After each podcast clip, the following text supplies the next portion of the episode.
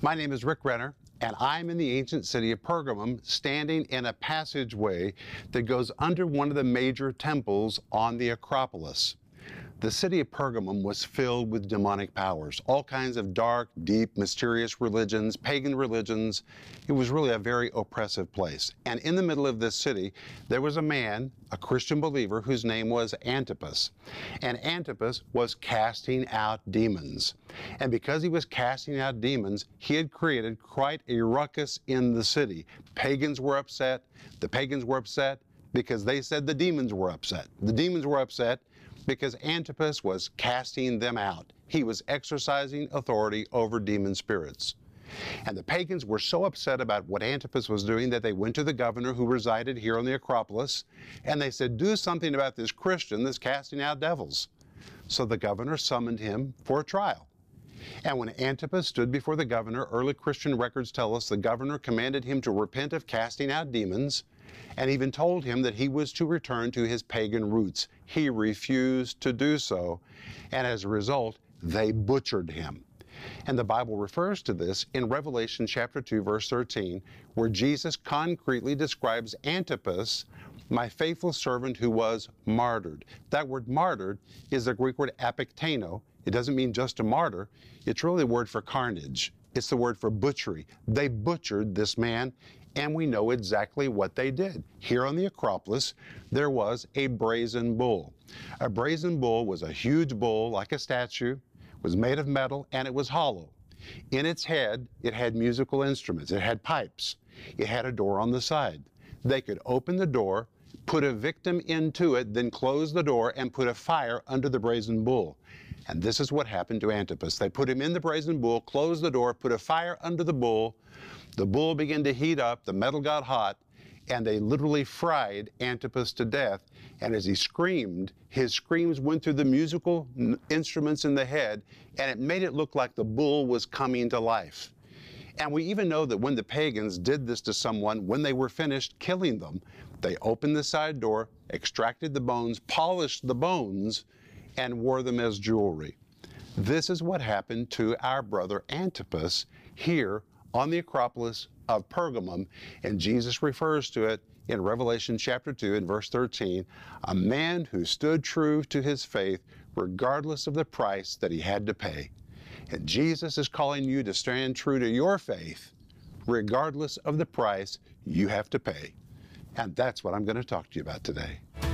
Stay tuned for a teaching you can trust, a message that will inspire, strengthen, and equip you with vital insights and understanding from the Word of God. Here is Rick. I've been waiting for you. In the introduction today, I told you that today we're going to be talking about Antipas. You say, who is Antipas? Well, that is a name that Jesus refers to in Revelation chapter 2 and verse 13, a man who was brutally, horribly killed for his faith. But the Bible tells us about him and uses him as the example of what we are to be in terms of being a faithful witness in spite of what's going on around us. We're to be faithful all the way to the end. And today we're going to see the example of Antipas in Revelation chapter 2 and verse 13. But I want to remind you that if you need prayer, we're waiting to hear from you. We want to pray for you. Our team believes in prayer, and it is our joy to meet together daily, multiple times during the day, to pray for you and for everyone who contacts us. So we're here for you. And I want to remind you that I'm offering you my series called Christ's Message to Pergamum. It's a 10-part series based on these programs with all the photos, the video, the points, the principles, the history. It just causes the Bible to come alive. I think Christ's Message to Pergamum is one of the most important messages for us today. And the series comes with a study guide that is just, it's just amazing. When you see the study guide, I think you're going to say, wow, a lot of work went into this. It's going to be great for you personally, be a super series to use if you're discipling someone, or to share in a Bible study group. It's just tremendous. Also, we're offering you my book called No Room for Compromise, Christ's Message to Today's Church. Many people use it as a coffee table book because it's so big. And it's so beautiful. I doubt that you'll sit down and read it from cover to cover. Some do, but most people use it as a reference. And really, it is an amazing reference. It's full color. Every page, it's filled with history. It's filled with the Greek, the Hebrew, everything that Jesus said to the seven churches in the book of Revelation. It's really amazing. And I want to read to you just a bit from page 140. Listen to this. According to Jesus' words in Revelation 2:13, that's what we're going to study today, Christians who lived in Pergamum at the time that John received the book of Revelation were immersed in an environment where Satan's kingdom thrived. That's true. I'm going to show you today. They were surrounded by a sea of rampant paganism that frothed all around them. As they sought to live for Christ, these believers faced continual confrontation with the powers of darkness. The courageous believers in Pergamum experienced non-stop skirmishes with the powers of darkness that resulted in bullying, persecution, prejudice, imprisonment, and even death.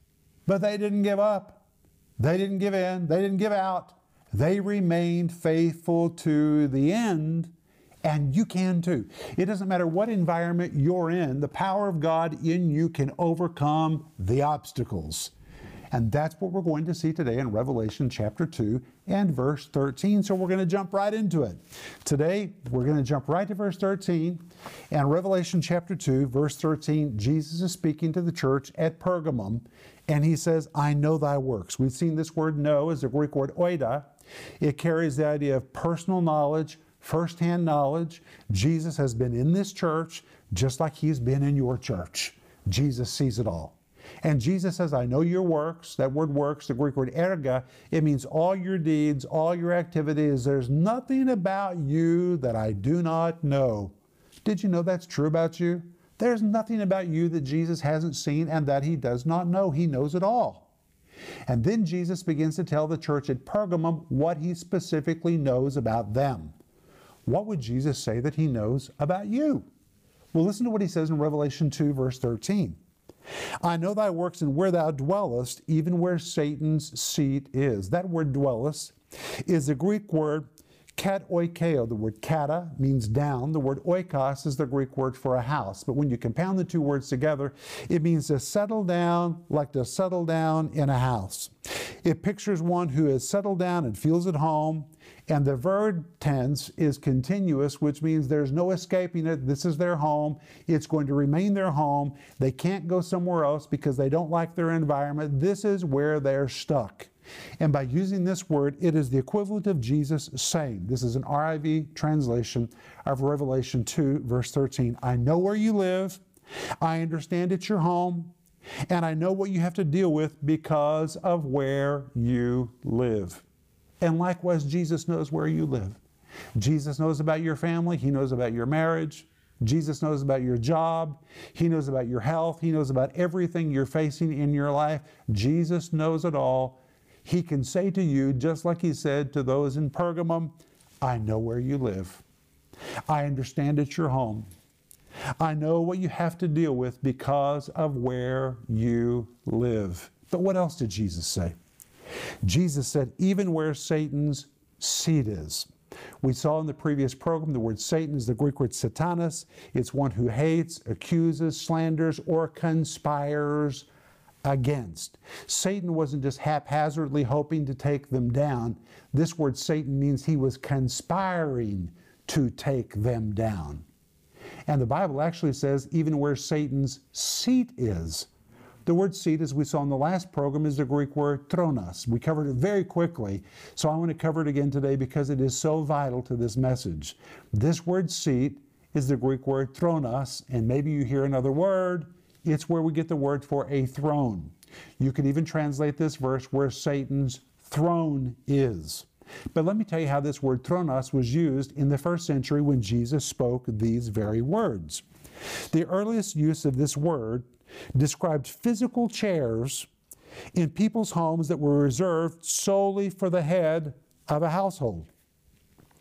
In ancient times, the man of the house held supreme authority over all domestic matters, and he had the final say-so in all decisions or business transactions that might affect his family.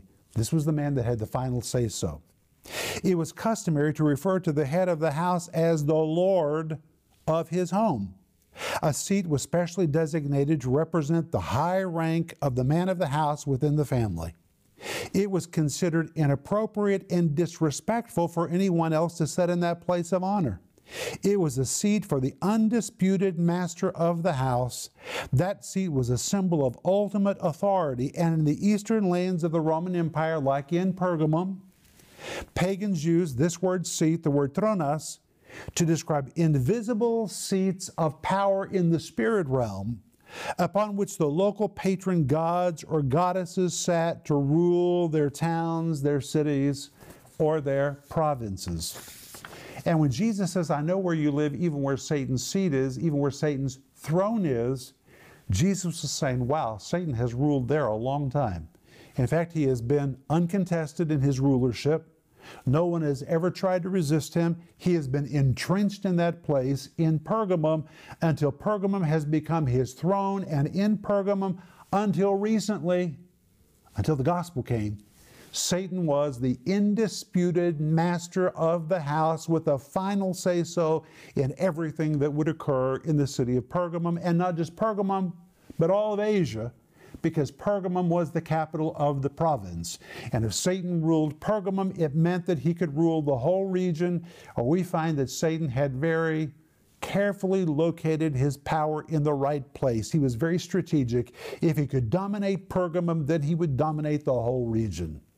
And Paul says, and Jesus says, Satan has been the undisputed master of the house spiritually until the church came. Satan had the final say-so in all matters. But now that's changing because the gospel's being preached. Praise God. But in Pergamum, there was also a physical throne, and it was the great altar of Zeus. The altar of Zeus was huge. It was so huge, so ornate, so sophisticated that even in ancient times it was listed as one of the 7 wonders of the ancient world. Many scholars believe that this refers to the throne of Zeus, which early believers really referred to as the seat of Satan. It was like the symbol of Satan's power in Pergamum.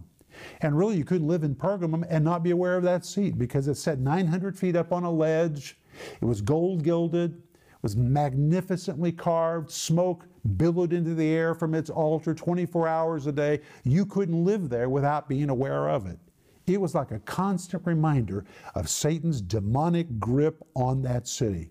And Jesus said to the believers, I know where you live. I know you can't escape. It's where you live. It's where you're going to continue to live, even where Satan has had the final say-so, where Satan has been the undisputed master of the house for a very long time.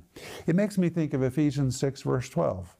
And in Ephesians 6, verse 12, Paul says, for we wrestle not against flesh and blood, but against principalities, powers, rulers of the darkness of this world, and spiritual wickedness in high places. In a very real sense, the believers in Pergamum were dealing with spiritual principalities, and they couldn't escape them because the whole city was filled with this activity.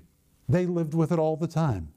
A door had been opened so wide to the spirit realm in centuries past that Satan had come in like a flood and established a seat of authority in the city of Pergamum, but the light was now penetrating the darkness, and the gospel was beginning to unseat the master of the house. And that's what the gospel will do in your life. That's what the gospel will do in your family, in your finances, in your business, in your church, in your neighborhood. The gospel will unseat Satan. That's what the gospel does. And in fact, Satan was so threatened by the newly emerging church that Jesus says this in Revelation 2, verse 13. Even where Satan's seat is, and thou holdest fast my name, and hast not denied my faith, even in those days wherein Antipas was my faithful martyr, who was slain among you, where Satan dwelleth.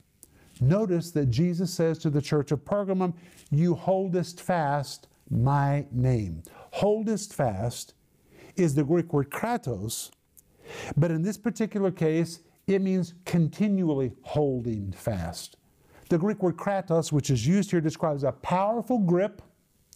It means to seize, take hold of, to firmly grip. To apprehend, it tells us the believers in Pergamum were holding tightly to the name of Jesus. They were wrapping their hands around it, their faith around it tightly, so nobody could take it away from them. The fact that Jesus uses this word kratos, hold us fast, affirms that pressures of all sorts were trying to wrench the name of Jesus from their hands. Religious attacks, cultural attacks, social attacks, political attacks, all these were being levied against the Christians in this city. But those Christians made a decision just like you have to make a decision. They had made the firm, resolute decision that kratos, they were going to hold tightly to the name of Jesus and not allow anybody to wrench it from their grip. Wow. These faithful believers latched hold of the name of Jesus. They made a decision to hold tight and retain their commitment to Christ regardless of any price they had to pay. But in spite of pressure to surrender, and there was a lot of pressure for them to surrender. There was a lot of pressure for them to modify their faith, to be more accommodating to the pagan worldview. But these Christians said, we're not doing it. We're not surrendering. We're going to hold tightly to what has been declared to us. We are going to retain our commitment to Christ. That was the decision they made, and Jesus commended them for this.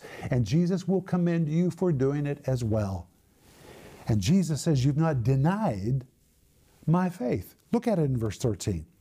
You hold us fast by name and has not denied my faith. It means they had the ability or the opportunity to deny the faith. This word denied is the Greek word arneomai. The word arneomai means to disown, to deny, to reject, to refuse, or to renounce. Commonly, it referred to a person who became unfaithful in a relationship and subsequently disavowed, forsook, walked away from, and washed his hands clean of that other person. The motive for denial was usually fear of others, fear of suffering, ridicule, or persecution, or anxiety about what others would think. And on the basis of those fears, people would disavow, they would break their commitments, they would walk away, wash their hands clean of, in order to protect themselves from some kind of emotional or physical injury. And actually, you could translate Revelation 2:13 like this.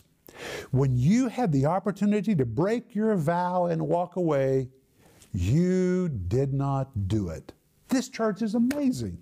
Under all the pressure, they are refusing to let go of the name of Jesus. They're holding fast. And when they have opportunity to deny their faith or modify their faith to be more accommodating to pagans, they refuse to do it. They're not breaking their vow. They're not walking away. They're going to be faithful to the end. And in fact, the Bible says you've not denied my faith. That's what it says in verse 13.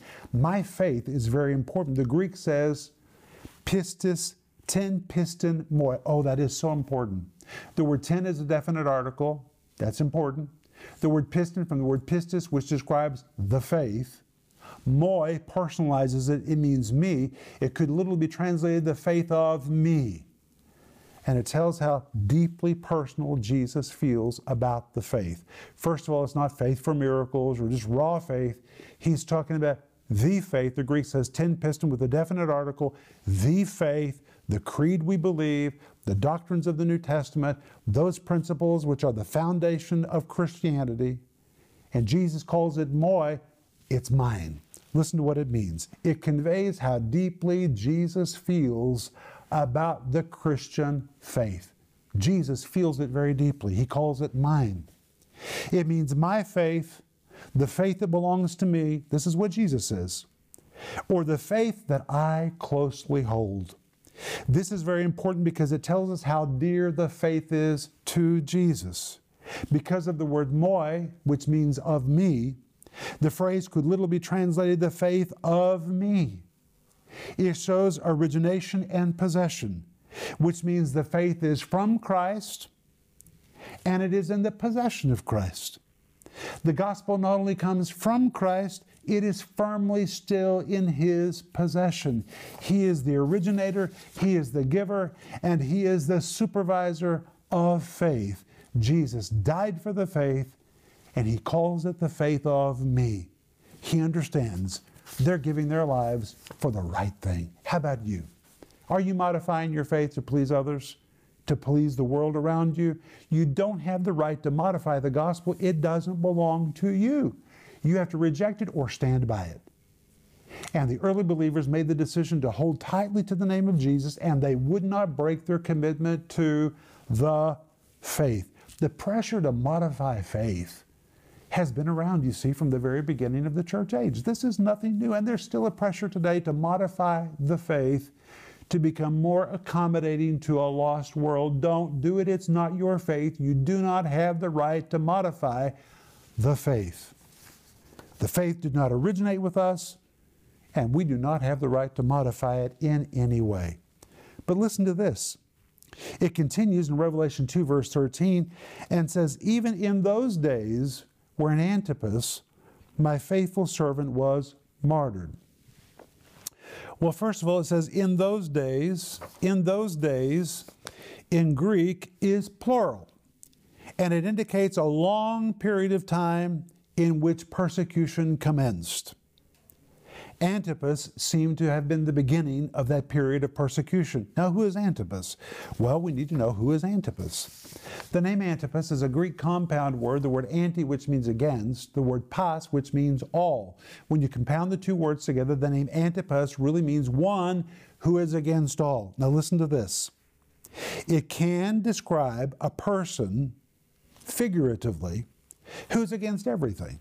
The world thinks he's antisocial, contrary, non-compliant, intolerant, narrow-minded, a nonconformist, inflexible, obstinate, uncompromising. And some people say on the basis of this that Antipas was not a real figure, but this was just a figurative term that Jesus was using to describe the believers in Pergamum, because according to the pagan view, they were all of those things. When people came to Christ as a consequence of their repentance, they broke all contact with their previous life. It was such a radical transformation as they separated from the godless world around them that unbelievers thought Christians were antisocial and against everything. Pagans harbored suspicion about Christians and believed that they were antisocial, contrary, incompliant, intolerant, narrow-minded, nonconformists, inflexible, obstinate, and uncompromising. Does it sound familiar? But there really was an early believer named Antipas. And we know what happened to him. Antipas was horribly killed on the Acropolis of Pergamum. It was horrible what they did to Antipas. And we're out of time. But when we come back tomorrow, we're going to continue to see what did they do to Antipas and what can we take from it to strengthen ourselves in the faith. Hold on to the name of Jesus, refuse to deny your faith, and do not modify the faith. Protect it, guard it, keep it, even if you have to give your life for it. We're out of time, but I'll be back in just a moment, and I'm going to pray for you. Explore the Bible and the first century church with Rick Renner's book, No Room for Compromise. In this masterful hardback Bible study, Rick transports you to the first century and the life of the early church, exploring the relevance of Jesus' end-time message to the Church of Pergamum then, and how that end-time message is relevant today. On every page, Rick reveals the larger context of the book of Revelation and his appearance to the Apostle John, taking you on a journey through the first 3 centuries of Christian opposition within a pagan world. You'll be amazed to see how the early church thrived through the light, life, and power of Jesus Christ. This beautifully bound 400-page book can be yours for $80. Features on-location photography, added artwork, and historical illustrations that enhance the in-depth teaching. When you call or go online today, you can also get the 10-part teaching series, Christ's Message to the Church in Pergamum. As one of the 7 churches in the book of Revelation, the church in Pergamum was a light of faith in the pagan darkness. In this series, you'll see how Jesus' message of holding on to faith is just as relevant today as it was in the first century. Available in digital or physical formats, starting at just $20. Don't miss this special offer, No Room for Compromise, and Christ's Message to the Church in Pergamum. Call now or go to renner.org to order.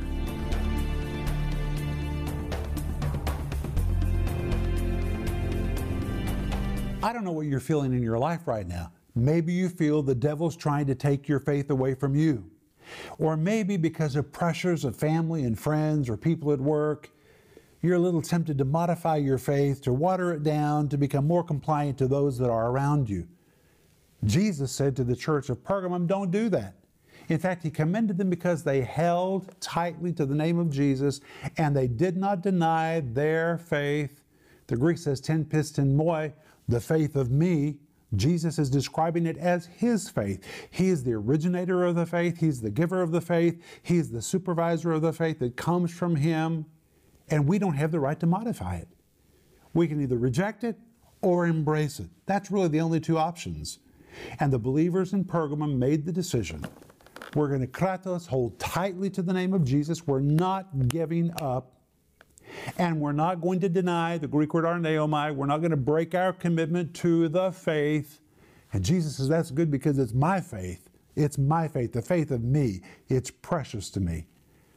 And Jesus wants you to be true to the Word of God. He wants you to stay on track when it comes to what you believe. So very important. I'm offering you my series called Christ's Message to Pergamum. You need to get this series. It is really good. It'll strengthen you.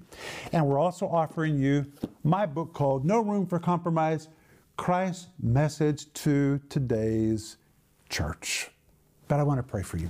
Father, I thank you in the name of Jesus for the power of the Holy Spirit, which enables us to stay on track and not be led astray. We thank you that we can clutch to the name of Jesus and that name will work in our lives.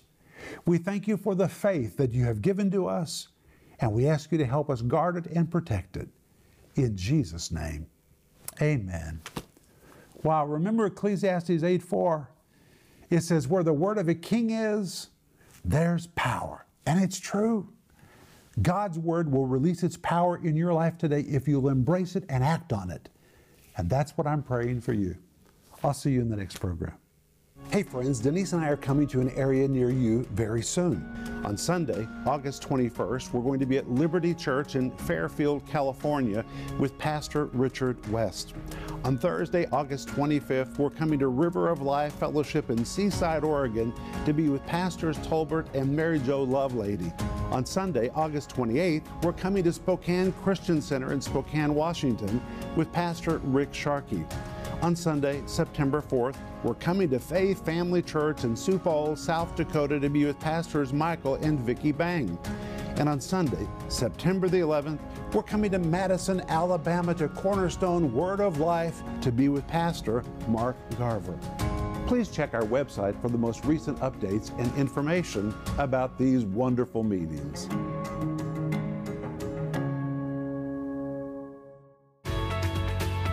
Thank you for watching this broadcast. For more information on product resources or to learn how you can partner with this ministry, please connect with us at renner.org. Also, please be sure to visit us on Facebook, Twitter, and Instagram.